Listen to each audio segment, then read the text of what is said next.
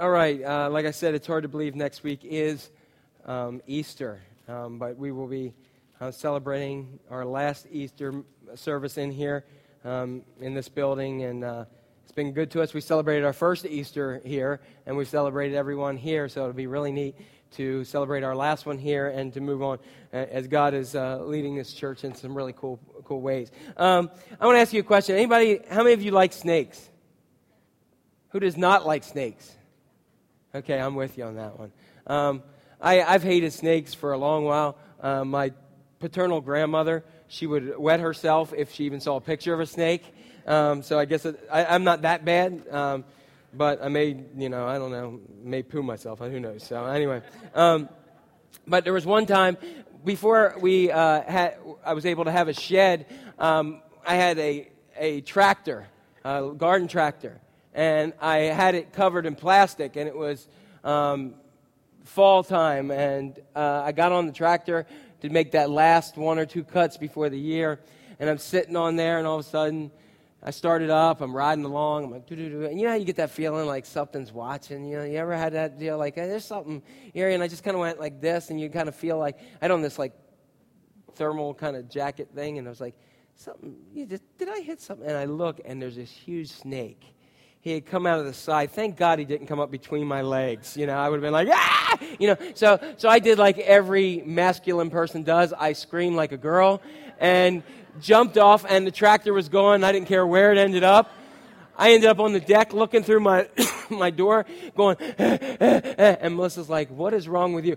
Snake there. And so every time afterwards, I ended up getting a shed really quickly after that. And, but every time before that, I'd start it up, flip up the seat, hit it with like a hoe or whatever, and I hate snakes. And so I love the section of Scripture. I love how in Genesis that God refers to Satan as a great serpent. That fits with me because I don't like snakes. But anyway, in thinking about this, and I know there's some of you do, and you're weird, and we'll pray for you, but that's okay. I don't like them anywhere near me, and that's good. One of the things was, as I was thinking, we've been doing a series called Close Encounters, and we've been doing that for the last several weeks, and in this Close Encounters series, we've been talking about people who came in contact with Jesus, and they changed their lives. And this is the Sunday that I usually spend a lot of time focusing on the suffering of Jesus, and I've done that in the last several years, or on the celebration. This time last year was where I took off my clothes in spandex to show you what the people did, how they just got naked before God and worshiped Him. And so I didn't want to get naked, and I didn't want to I didn't really feel God wanted to hammer on my heart about the Passion this year. And so I was just looking more into this Close Encounters, and I figured we got to deal with an encounter that we don't deal with very often, and that's the encounter with Satan himself. We talk about evil, and most people believe that evil exists in the world. But it's very interesting when you begin to look and see what people think about Satan. And so we are going to continue in this Close Encounter. Satan has gone down in history. He's got a lot of different names. Abaddon, which is named for destruction. The accuser, which is Ha Satan, is actually a title, not a name.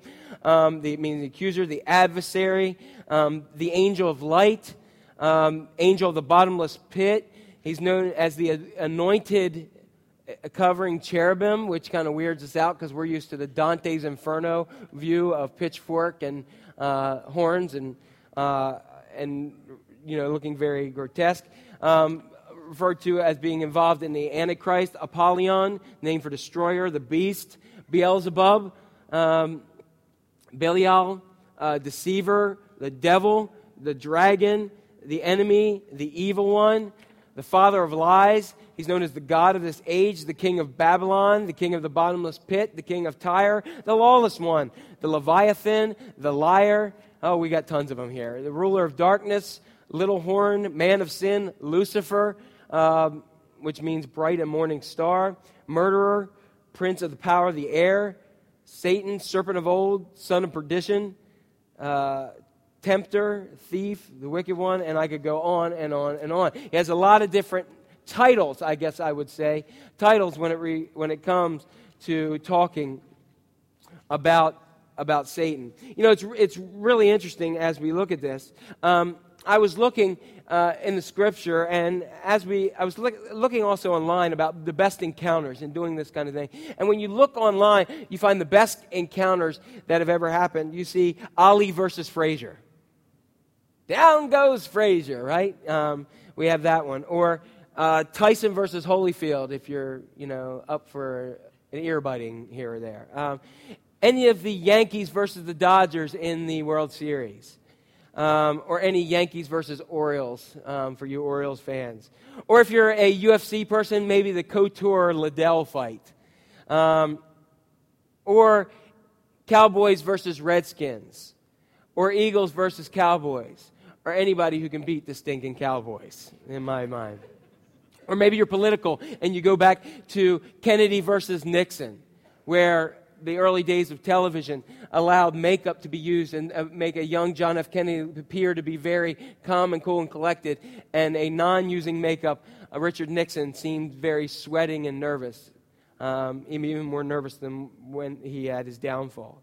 But you know, it's interesting, this encounter between Jesus and Satan is one that isn't on the main list, but it has great significance for us today and eternal significance for us as well. So as was read to us awesome today, when we look at this scripture lesson, here is Jesus. I find it very interesting that Satan, all the verses of scripture, when you look at this section, it says, Jesus, full of the Holy Spirit, left the Jordan. Why? What had happened at the Jordan before? He had just had that great moment where John the Baptist, anybody watching the Bible miniseries, the one that was depicted last week, where here he comes and John's talking. I like John with dreadlocks. I think it's really kind of cool. And then all of a sudden, he comes and John says, there'll be one after me. And he stops and he goes, whoa, there he is. And Jesus says, baptize me. This has just happened and the sky is open. And we have God saying, this is my Son in whom I'm well pleased. The Father, Son, and Holy Spirit. An incredible happening here. And then if you go to the Gospels, the next thing that's talked about is, you know, Luke's a little bit nicer. He says he left the Jordan, but Mark is very violent. Mark says he was torn from the Jordan and thrown into the wilderness. Anybody have those situations in your life where you feel like everything's going wonderful, and then you're just torn from the good place, thrown in a dark place, in a place that just seems like, where are you, God? And as he's there, we read in the scripture where for 40 days he was tempted by the devil and ate nothing during those days. And at the end, he was hungry. The devil said to him, if you're the Son of God, tell a stone to become bread. And Jesus answered, it is written, man shall not live by bread alone. And the devil led him to the high place and showed him in an instant all the kingdoms of the world. And he said, I will give you all authority and splendor. It's been given to me, and I can give it to anyone I want. If you worship me, it will be yours. And Jesus answered, it is written, worship the Lord your God and serve him only. The devil led him to Jerusalem and had him stand at the highest point of the temple. If you're the Son of God, he said, throw yourself down from here. For it is written, he will command his angels concerning you to guard you carefully. And they will lift you up in their hands so that you will not strike your foot against a stone. And Jesus said, it is said, do not put the Lord your God to test. And when the devil had finished tempting, he left him until an opportune time. And I began to look some more at this. And I began to look at some of the other scriptures. If you go to Mark chapter 1, it's there, this account of Jesus being tempted. If you go to Matthew chapter 4, you have Matthew talking about this. Why is this so important, this little event? Because from this event, most of us like to look back as the transitional point in Jesus' ministry as his baptism. But I believe his encounter with Satan becomes the transitional point of what he came to do. And I believe it's important for us to look at that because this launches Jesus' ministry. And in our culture today, there is little focus on Satan. As a matter of fact, in 1997, there's a USA Today article. If you want, you can jump online, and it's called, Is Satan Real? Most People Think Not. It's from New York Times. And the New York Times article states some interesting things. Out of 1,000 people, 2 of 3 agreed to this statement. The devil is not real. He is just a symbol of evil. It was through a Barna research. Now, you can go on and find many of these things, and you find that throughout many ways and areas. And some here may have a different concept of Satan. Maybe yours derives from the old movie with George Burns, Oh God, You Devil. And if you laughed, I know how old you are, okay? But, or, you know, it may come from Dante's Inferno. Or it may come from the Bible series, and I'm here to say it is not Obama, no matter how much they look alike, all right? Or maybe you think it's President Bush. If you want to go ahead and do some web searches, you can find many presidents with pitchforks and horns. And just as there's actually a website that believes that Dick Cheney is a lizard. So I'm telling you, people have all kinds of different things. Or maybe you sway the other way, and in this March Madness, you believe it's a blue devil like the Duke Blue Devils. Who knows? But I want to take you out of all that, and today we want to spend some time dealing with who he is. Let's look at this quote from C.S. Lewis. C.S. Lewis, probably one of the greatest human beings that ever lived for Christ, and just greatest human beings. And here's what he says: there are two equal and opposite errors into which our race can fall about devils. One is to disbelieve their existence. The other is to believe and to feel an excessive and unhealthy interest in them. And so this is from C.S. Lewis. So we are going to spend some time today unpacking some things, and we're going to use the old Flip Wilson thing. If you really laugh at that, you're really old. And the statement that people love to say, the devil made me do it. Let's look at this today. What does Satan want to do? Well, number one, let's look at some of his goals. Number one goal that Satan wants to do that we learn from the scripture is Satan wants to deceive you. That is your first thing there. In verses 3 and 4. Look at what it says. It's printed in your bulletin. Satan says, the devil said to him, "If you are the Son of God, tell this stone to become bread." And Jesus answered, "It is written, man does not live on bread alone." Now, there is nothing wrong with food and bread unless you're on a no-carb diet and you're trying to lose weight, and food is the great evil. But there is nothing wrong with food at all, particularly after you haven't eaten for a while. Food is very appealing. But you see, Jesus knew Satan was up to something. He wanted to deceive him. Why did Jesus know this? We learn from verses 1 and 2 that Jesus was in the desert for how long? 40 days. So a little over a month. And during that time, he was doing what? Fasting. Now, this isn't something that we in our 21st century culture embrace, sadly, but it is a spiritual discipline. Let me ask you, how many of you have ever gone 5 hours without eating? Okay. How many have ever gone 10 hours without eating? How many have gone 30 hours without eating? Okay, the people from 30 Hour Family. How many have gone longer without eating? I would say the longer you go without eating, the worse you are to be around. Am I right? And if you really want to test that, the other night we got the opportunity, my parents had given us a thing to Sight and Sound, and so we just took the kids and went and saw Noah, which was really kind of cool, and I hadn't seen that one yet. So we went, and then afterwards we had the impossible task that I have every time we go somewhere of trying to find something to eat. Okay. Now I had gotten off my schedule and I didn't have like the food with me that I need, my snacks and all that kind of stuff, and you guys don't care. But either way, when you ask what do you want to eat, it is the most. If you want to see evil come from me, pack me in a car with my family and a group of people and say, "What do you want to eat?" It is the most annoying process I've ever been through, and it's to the point of, what do you want to eat? I don't know. And you know, when you go to Lancaster, that's when I wanted to do my cheat meal and sit down, but then, it's going to close at 8, so I'm like, they're going to bring out crappy stuff toward the end, and I'm not going to sit here and be able to feel miserable. So I'm not going to do that, so we didn't want to go there, so we decided to go around. Before it was over, I went to 5 different places to feed people, and I got a power bar from Wawa. Because I was so frustrated. I said, I'll just eat a power bar. And they were eating all kinds of stuff. But you know, Emma Gale, I got her Five Guys. And when you're hungry and you go into Five Guys, that smell is from the devil. Because it's awesome. Now imagine if you're fasting and you haven't eaten for 40 days and You got somebody's dangling the best food in front of you, Five Guys, you know, or something even better. I mean, we had all kinds of smells in there. We had Chick-fil-A, we had Five Guys, and we had Long John Silvers. I mean, you got some good smells going on in that place. And I'm eating the power bar.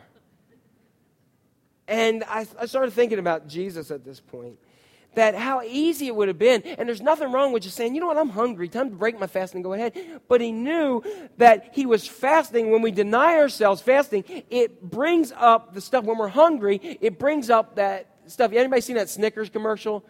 Like, you know, where you know, like they act totally different. And there's here, try a Snickers bar and they feel good. You know, that's what hunger does to us. It brings up that stuff that's not good in us. That brings up that attitudes in us. And it refines us. But when we fast and deny food and focus on God, it helps us get stronger. And this was a discipline. And it should be a discipline in our Christian lives. And as we look at this, Jesus was doing that to focus on God. Yet he knew, even though he was hungry, if he fed that, he would take the focus off of God and put it on himself. And it turned on Satan at this point. He knew he was up to something. The first thing Satan wants to do is deceive us. How does he do that? He just does it by causing us to lose focus. Let me ask you this question. In what ways is Satan trying to deceive you and test your commitment to God? You know, Satan is very deceptive. And I will tell you, one time when I was at this church, I had somebody who said, hey, we're getting a deep sea fishing. Our company's getting a deep sea fishing thing together. How'd you like to come? I'm like, cool, that sounds awesome. Because I see the pictures of the people having, you know, I have visions of me strapped in, fighting a big marlin, you know what I mean? And holding it up and going, ha, ha, ha, I am man, hear me roar, you know? And when we got out there, it had been a storm and it was really choppy. Like, really choppy. And you know, you can see the land, but you know everybody's thinking the same thing you are, and you're starting to go, you know, like this, and you're sorry that you stopped at Dunkin' Donuts and ate that greasy breakfast sandwich, you know what I mean? And you're like, right? But you're with a bunch of guys, so you don't want to be the first one to hurl, you know what I mean? And so you know, you catch one guy, he kind of go down. You think, okay, well, if I go down underneath, I'll feel better, but it's got that real bad fiberglass smell. So you add that to the, and it's like 10 times worse. So I'm out there, and I'm like, and then it started getting worse and worse, and then finally the youngest guy was like, blah, you know, and he was in the bucket, but I was going to do it better, you know. I was going to fish and hurl at the same time, you know, like, blah! Hey, that's some chum for the fish. There we go, you know. And I was doing it, and I was like, boom, blah, you know, just, and other people are going to hide. I'm just like, let it go, you know. And you just feel horrible. My vision, I was deceived in thinking I was going to be this great marlin fisherman, and the only thing I brought home was a stomach ache, you know, and couldn't wait to get on dry land. And at that moment, I'm looking, and I see the shore, and for that brief second, you think, you know, if I jump out, I can make it. And you know, and then it's just like, no, you can't. You know, no way you can do that. And you know, although that's a humorous story, and believe me, I got plenty of them. It is not humorous the way Satan constantly deceives us each and every day. You know, and there's so many ways. For some of us, he just clouds our judgment. For some here, you may be in the pursuit of a great career, and that's a good thing, but not at the expense of your marriage or your family. It's not a good thing. You may want to achieve success in whatever you can, but to compromise your principles and your relationship with God, it's not right. And you're going to end up being deceived in this world. Next thing, number 2. Satan wants to dominate you. That's number 2. If we look at verses 5 through 8, which are printed in your bulletin, devil led him up to a high place, showed him all the instant kingdoms and the wealth of the world, and said, I will give all of them to you, all the authority and splendor. It's been given to me, and I can give it to anyone. And if you will worship me, it will be yours. Goal number 2 is that he says, worship me. He wanted the focus to be on him. What Satan wants to do is to dominate us. He wants to be the sign of our worship. That's what caused his fall from heaven in the first place. He wanted to lift himself up to be greater than God. And I'm not going to get into too much theology, but as we learn from the Scripture, Satan was a worship leader in heaven, and so he thought a lot of him, and he was beautiful and powerful, and a third of the heavens fell with him. And so as we look at this, we find out some very, very, very interesting things that William Wearsby wrote about Satan's domination and his will. And he says, Satan wants to do these things. Number one, these are some things that he wants to try to dominate. First thing he wants to dominate is your mind. Your mind. What is the goal here? Well, the goal is to make you ignorant of God's truth. He wants to just get you to do something different. He doesn't tell you, no. What he does is he gives you another option in life. Life is, we live in a country where there's billions of options. We can choose, and we have that freedom to choose. But with freedom comes responsibility. And one of the things, I'll give you an example. One of the things I've been asked many times as a pastor is, why did God put the tree of the knowledge of good and evil in the garden? Wouldn't it have been better if he just left it out? But God wanted choice and free will, and he placed it there. And they knew very clearly that God said, you can eat from anything else but this. And look what Satan does. He gives her another option.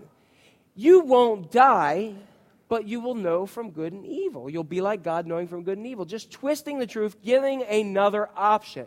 And in our life, we take the road most traveled rather than the one less traveled in our lives.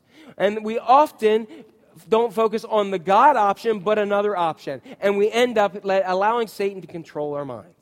So that's the first thing. The next thing that he wants to do is our body. And what this goal does is it makes us impatient of God's plan. For instance, we shared today that we're glad to have some people here who've had some health issues. And in each of them, the ones I've seen, they have had tremendous patience. Because I'm not a good sick person. I'm really not. Anybody a good sick person? And when you're ill or when something's going on in you, you know, sometimes you just like to be miserable. And when I meet people who have some of the biggest challenges, recognizing my uncle who had cancer that was in his appendix that broke and went through his body, and seeing how he worshiped God and glorified him through it, using the same faith of both Shadrach, Meshach, and Abednego when they said, I know that God is able, but if not. I know God is able to heal me, but if not, he's still God. And I'm going to worship and glorify him. You know, if we look at Job, Job had some issues. He lost his family. He lost his monetary deal. He had friends who came from a long way that were miserable. His wife told him to curse God and die and get it over with. And if you look at that pattern, he's attacked everything. And the last thing Satan attacks is his health, where he has sores all over his body. One time when the kids were little, I had the flu, and is that hand, foot, and mouth? Anybody ever seen that thing? Anybody's kids have that? Anybody had that as an adult? No, because you don't get it as an adult unless your immunity is down, and then you get it as an adult. And it is one of the worst things ever. What it does, it creates this thing on your nerve endings. To let you know, we have more nerve endings than little children do. And it was brutal. I remember when Abigail had it, and I said, oh, honey, it's okay. You're fine. When I had it, I was like, this is not fine. I sat in a bathtub with a popsicle in my mouth and was miserable. Now, that gives you an image, doesn't it? That was my Job experience. It was brutal. And when you walk, it's like walking on tacks and pins. When you touch something, it's bad. Your mouth is filled with ulcers and sores, and they're not open. They're underneath the skin. It is brutal. And I looked at her and I said, honey, don't ever let me tell you it's okay. This is horrible. When your body is attacked, you start to lose focus on who God is at that point if we're not careful. And Job is the only one. He complained a little bit, but guess what? He didn't complain to the nature that Jack would have. If we had the book of Jack, it would have been a heck of a lot worse. And what did God do for him? He blessed him and doubled everything he had before, because Job did not lose focus of who God was, even though Satan wanted to try. The third thing is, Satan's strategy wants to dominate our desire. And what this does is our desire, when he dominates our desire, it makes us independent of God's will. Independent of God's will. In other words, here's where we begin, and I believe this is one of the biggest dangers in our world today, where we begin to pursue our own ways. That we stop living for God and we start living for self. If you want to read about this, 1 Samuel chapter 10. We had David, who was constantly a man after God's own heart, constantly serving him. And then one day he ended up on a roof. And there was a lady named Bathsheba. And he could have turned away, but instead he brought her into his house. He laid with her and she got pregnant. And then, you know what he did from there? This man after God's own heart who stood up for God, then he decided to bring her husband home and tried to get him to go home so he could pass it off on him. And when that didn't happen, because he said, I can't do that when people are fighting. My men are fighting out there. I can't go home to my wife. He sent him a message with him and said, put him on the front line so he gets killed. And then he took her as his wife. You see what sin does? When we when we pursue our own desires in life, sin just ends up going more and more and affects other people's lives as well as your own. Now, in this point, do not want to give Satan too much credit. Because he's powerful, but he is not equal and opposite God. Jesus has all authority on heaven and earth. Satan's just allowed authority right here for a time, but Jesus controls him. But, we give too much credit. There was a man in Dallas several years ago who said he didn't kill his wife. The devil did. He knows his closing remarks were, anybody who knows me knows I would not kill anybody. It was the devil who did it. And then we had Mark David Chapman. Anybody know who that is? Come on. Yeah, killed John Lennon. He killed John Lennon. He got his autograph, and he said Satan had him kill John Lennon. Others continually go through and say, the devil made me do it. Now, although Satan is, there was a singer, Amy Winehouse, who died very recently from drug addiction. She actually was quoted in Now magazine as saying, the devil is the one who is making her addicted to drugs. Now, even though I believe that is Satan's candy, I also believe that we blame Satan and we lose our own responsibility in how we react in life. Because as I recognize, God gave us choice to accept or to deny. James chapter 1. Verse 13 through 15, it's printed in your bulletin. It says, when tempted, no one should say, God has tempted me, for God cannot be tempted by evil, nor does he tempt anyone. But each one is tempted when, by what? His own desire, he is dragged away and enticed. I believe Satan's active in enticing and dragging us away and giving us options, but we are the ones who bite into it every time. Not every time, but when we sin, that's where we come. When it comes to Satan, we have a choice. So I want to ask you this question. What areas does Satan try to dominate in your life? Is it your time? Is it your money? Is it your schedule? I think many of us have, I really believe many of us have Satan-filled schedules. You know why? Because God is not part of it. And your relationship. Is your relationship a godly relationship? Is it something God's calling you to? And we could go through many, many more. Look at John chapter 10, what it says here. Jesus says, the thief comes only to steal and kill and destroy. I have come that you may have what? Have life and have it what? To the full. Okay? So I think that's important that we have that together as well. Number four, Satan wants to devour you. And I think this is really kind of interesting. I left some things out here, didn't I? Excuse me. Number three, Satan wants to distort the truth. Look at what he says here in verses 4 through 12. And you can kind of 9 through 12, just look at it. Devil led him to Jerusalem, had him at the highest point of the temple, and said, if you throw yourself down from here, he'll send his angels. So what Satan does here, he uses Scripture. One of the things we got to learn is probably the best theologian next to God is Satan. He knows the words.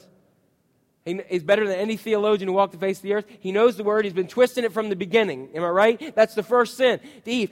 Did God say that you will surely die? No, he said you'll be like him, knowing good and evil. Twisting God's word. Twisted all the time.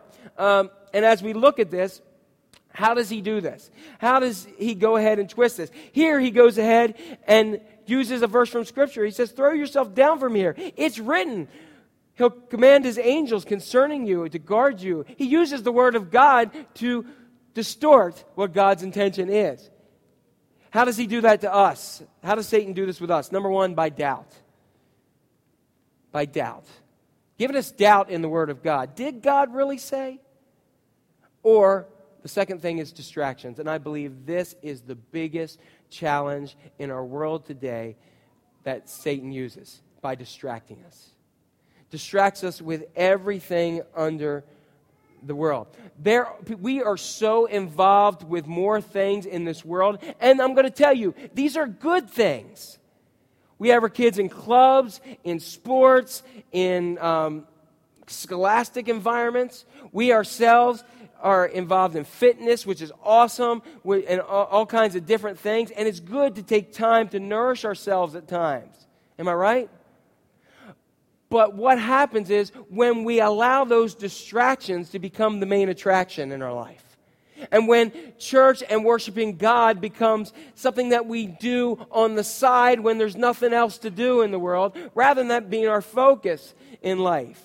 Because guess what? I am 42 years old. I wrestled in high school. I played baseball. I played football. I did a lot of things. There comes a time where it's time to hang it up. All right? And as much as my mind tells me that I'm in the best shape I've been in a long time and I could get out there and play again, all I have to do is see one of my high school kids on a football team hit somebody, and I realize I would be in traction for months. You know what I mean? And so as I look at that, I realize we do need to guide them in good things, and we need to be involved in good things. Because one of the big problems, I think, is sometimes church has gotten so self-focused, we forget there's a world out here that Jesus placed us in to reach people in. I'm even finding it cool now that in the iPod generation, you can actually talk to people what you're working out and form relationships with them just by plopping it out of your ear and asking them a question. And use it as an opportunity to share Christ and just tell them. That's a great time. You can use it now because guess what? It's Easter. People are ready for church. And they're just asking, wondering where to go. All right? And so what we see is these are great things, but they are not greater than God. When it's all said and done, there's only one thing that's going to matter, and it's going to matter my relationship with God through Jesus Christ. Not my relationship with everything else. And so we've got to be very careful of how we work that. Look at this verse from John chapter 8, verse 4. I believe it's up here. Do we have that? I think. Melinda, do we have chapter 8, verse 4? Hopefully. If not, I'll have to look it up. Okay, I'll look it up. John chapter 8, verse 44. If you have your Bibles, turn there. John chapter 8, verse 44. And it's just a really cool and special verse. I probably didn't put it in today.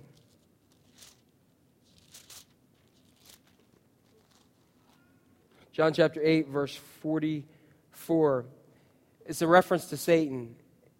And Jesus is talking to some of the Pharisees at the time, and he says, "You belong to your father, the devil, and you want to carry out your father's desire. He was a murderer from the beginning, not holding the truth, for there is no truth in him. When he lies, he speaks his native language, for he is a liar and the father lies." Does it seem like Jesus kind of knows who Satan is? And so when we don't listen to God's will and follow him, there is no truth in him, so we're going to end up in a bad place. Number 4, Satan wants to devour you. Devour you. Okay, what are you talking about now, Jack? Look at this verse from 1 Peter 5:8.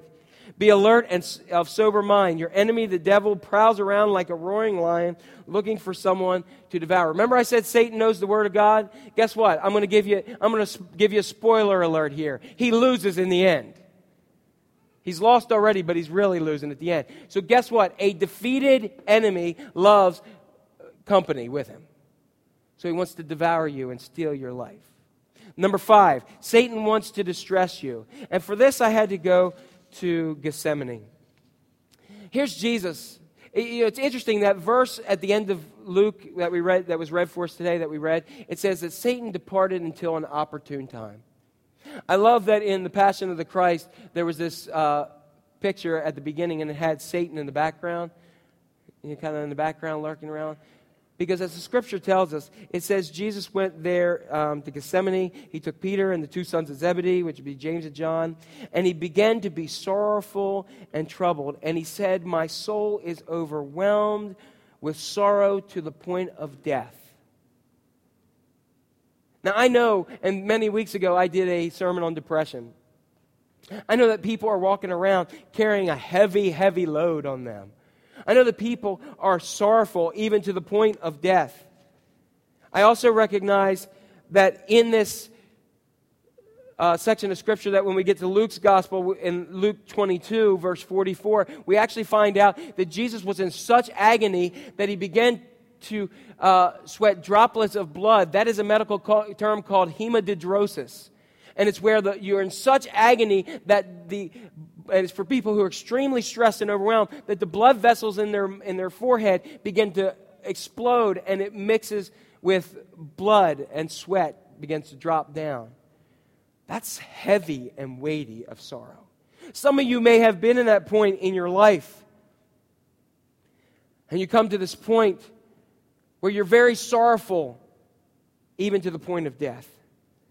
And yet all those around you are falling asleep with you, and you need something. We have times where we are like that. Satan wants to distress us, depress us, and devour us completely. But you see, there's hope. There's a story of a truck driver pulling in a truck stop. He got a sandwich, a soda, and some fries. And in walked three guys from a motorcycle gang. They walked over and saw the truck driver. One went up and picked up and ate his sandwich. Next, the person went ahead and ate his french fries, and the other person drank his soda. The truck driver sat there. He got up, he left the tip, he walked out the door, and got in his truck, and as he was leaving, the motorcycle people looked at the waitress and said, "Ha, not much of a man, was he?" And she looked and said, "He's not much of a driver either, as he just cleaned out three motorcycles." You see, Satan is powerful, but greater is he that is in me than he that is in the world. What that says is we have a power and authority from the risen Christ, and we're going to celebrate in this next week. We're going to celebrate the risen Lord. We should every day, because we're not bound to a Savior who died on a cross. We are connected to a Savior who rose again. And as we look at that, we need to recognize this very important, that we are the truck drivers, that Satan may come in and steal our sandwich and our french fries and our drink, but guess what? We're riding with Jesus, and we're going to take out his way of getting around. And so when we look at that, we need to recognize, how can we kick his rear end? Here's what we're going to do. Number one, give the devil his due. Resist the devil. The Scripture is very clear on resisting these ways that he tempts us. He hasn't come up with a new trick in thousands and thousands of years. Why would he try a new trick when the same thing works with us? We need to go ahead and to recognize that how Jesus did that. How did Jesus counter Satan's attacks? He resisted him by knowing the Word of God. He resisted it time and time again. Look at what it says here, James chapter 4, verses 7 and 8. Submit yourself then to God, resist the devil, and he will what? Flee from you. Come near to God, and he will what? Come near to you. Wash your hands, you sinners, and purify your hearts, you double-minded. Confront Satan in all areas of your lives. When is the last time you've really woken up and said, I'm going to confront you in my job, Satan? I'm going to confront you in my relationship. I'm going to confront you in my relationship with God and my commitment to him. This is how we defeat Satan. It is the opposite of resistance. For Satan is called permission. When we don't resist him, he says, go for it. And there are several areas that we need to look at. We need consistency over compromise. What are some of these areas that we give him permission? Anger, greed, hurt, pain. You can make the list yourself. Number two, how else do we do it? Give him his due. We respond with God's word. Every time Jesus was tempted, he responded with the word of God. And it's interesting, in the Scripture, it focuses, and this is my my best deal. I got to get a real sword for a good illustration, but a real one. That's my excuse to get a real sword. You know that? Did you see? This is the kind of things I do to my wife. You know, I really need a sword, and she'll say, "Okay, whatever." But a real sword it says the scripture is a double-edged sword. It cuts both ways. Now, this is a toy sword. And a lot of times, I think we go into battle with a spiritual battle with a sword like this. And you know, the scripture tells us very clear that the word of God is a double-edged sword. And that it's our only enemy against Satan. That's what we're told, the word of God. So we go at him with this. Ready, Chris? Here we go. Did that hurt? I won't cut that. Don't worry. Here, you want to get me back? Okay, go ahead. Yeah, hit me right here. Not hard. There we go. See? Now, if I came at you with a real sword, this is fake, right? Yeah, if I came at you with a real one, how would that feel? Very uncomfortable, right? So, but I think a lot of times we have an understanding and we like to play cut and paste gospel and we cut and paste Jesus that fits into our own nature and we end up doing spiritual battle with a toy sword. And I don't know, every toy sword I have bought my son has broken. You remember those little white ones that you used to buy from the dollar store that had the little black sheath? And as soon as you hit something, snap, it would break. And my dad would melt it together and super glue it and it'd break again. Because a lot of times that's what we're fighting with. We don't know the Word of God like we should. How do we do that? Well, we get into a group and we begin to fight Satan with what is our weapon? Satan counts on us not knowing God's word. Number 3, rely on God's strength. Jesus referred back to God. If you look at that several times, if you're the Son of God, tell us to come to stone. He goes through this several times, and he always refers to God. Worship the Lord your God. And he says, do not put the Lord your God to test. He constantly goes back to God because he knew in his hunger he was weak.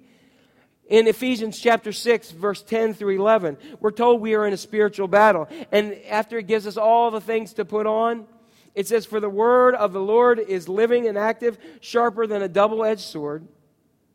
It penetrates, and we read that from Hebrews. Then it says, finally, be strong in the Lord and his mighty power. Put on the full armor of God so that you can take your stand against the devil's schemes. When we get up I've heard the great prayer that the person who says, oh God, thank you for protecting me, that I did no sin today at all, and it's awesome. Now please help me as I get out of bed this morning to keep that pattern going. If that's your life and that's my life, we need that. We need that full armor of God on us. Read Ephesians chapter 6 this week, and that part, it's really awesome. We need to recognize the fourth thing, that we need to remember our position in Christ. We are children of God. As I close this out today, we are children of God. And a lot of times we think that we are in this tug of war between Satan and God, but again, God has all authority. There's a writer, his name escapes me right now, but we need to think of this relationship in a vertical chain of command. That there is God, Jesus, the Holy Spirit, and then there's us. Because we have been given the authority through Jesus. Jesus did a lot of really cool stuff on the earth. And he gave us a promise. You can do this and even greater in my name. Satan is not powerful than us. We need to be dangerous to him. And we're dangerous when we invoke the authority in the name of the risen Savior and Lord. You know, several thousand years ago on Calvary, he thought he had won until Jesus made a knock on the door in hell and said, hey, I will take those keys and release the captives because I am alive forevermore. And from that day, he has been fighting as a defeated foe, and he wants you with him. You see, Jesus overcame and frees us. As Romans 8:31 says, you and I are more than conquerors, overcomers by the blood of the Lamb of Jesus Christ. His sacrifice, his death, and resurrection has overcome and defeated Satan once and for all. So we need to stop living like we are defeated and start living like we're victorious through Jesus Christ. In Hebrews chapter 4, it says, that is why we have a great high priest who has gone to heaven, Jesus, the Son of God. Let us cling to him and never stop trusting him. The high priest of ours understands our weakness, for he faced all the same temptations we do, yet he did not sin. So let us come boldly to the throne of our gracious God. There we will receive mercy, and we will find grace to help us when we need it. As 1 Corinthians 15 said, as the praise team comes forward and leads us in this prayer song, but thanks be to God, He gives us the victory through our Lord Jesus Christ. Can I get an amen? Amen. I ask that you please stand and bow your head today. Lord God, I just want to thank you for who you are. I want to thank you for being our risen Savior and Lord, and for showing us the way, the truth, and the life to combat Satan. We know, God, he's ticked because he loses and has lost and just waiting for his final butt whooping. And so, God, we thank you that you have given us the authority through your name. Right now, here today, I know there are people who Satan's beaten down. I know there's people that are distressed, and people who feel like they're being devoured and distracted and have doubt and all those kind of things. They may even have doubt that Satan is a reality, or even that you are God. But we know, as Janet shared today, that God, you had your hand of protection on her nephew's life. That God, right now we have young people in Ocean City who are drawing nearer to you than even many of us, and we're going to wonder what in the world's happened to them. And God, we know that there's going to be people coming in this door next week that may have no clue who you are, and I just pray that you will anoint this place this week and fill this place with your Holy Spirit, so that when we celebrate your suffering and death on Good Friday, and when we celebrate your resurrection on Easter, that this place will be filled with your Holy Spirit of the risen power of Christ Jesus our Lord. So God, right now, if we have never committed our lives to you, let us just say, Jesus, I need a Savior, and you're it, and let's just kneel at this altar and accept you. If we had and we're still running through this and Satan's pounding on us, God, just let us take this time to say, I want to make you number one in my life, Lord, and take that first step to work all these things out. You're awesome, God, and we love you. I thank you for the people here. In Christ's name, amen.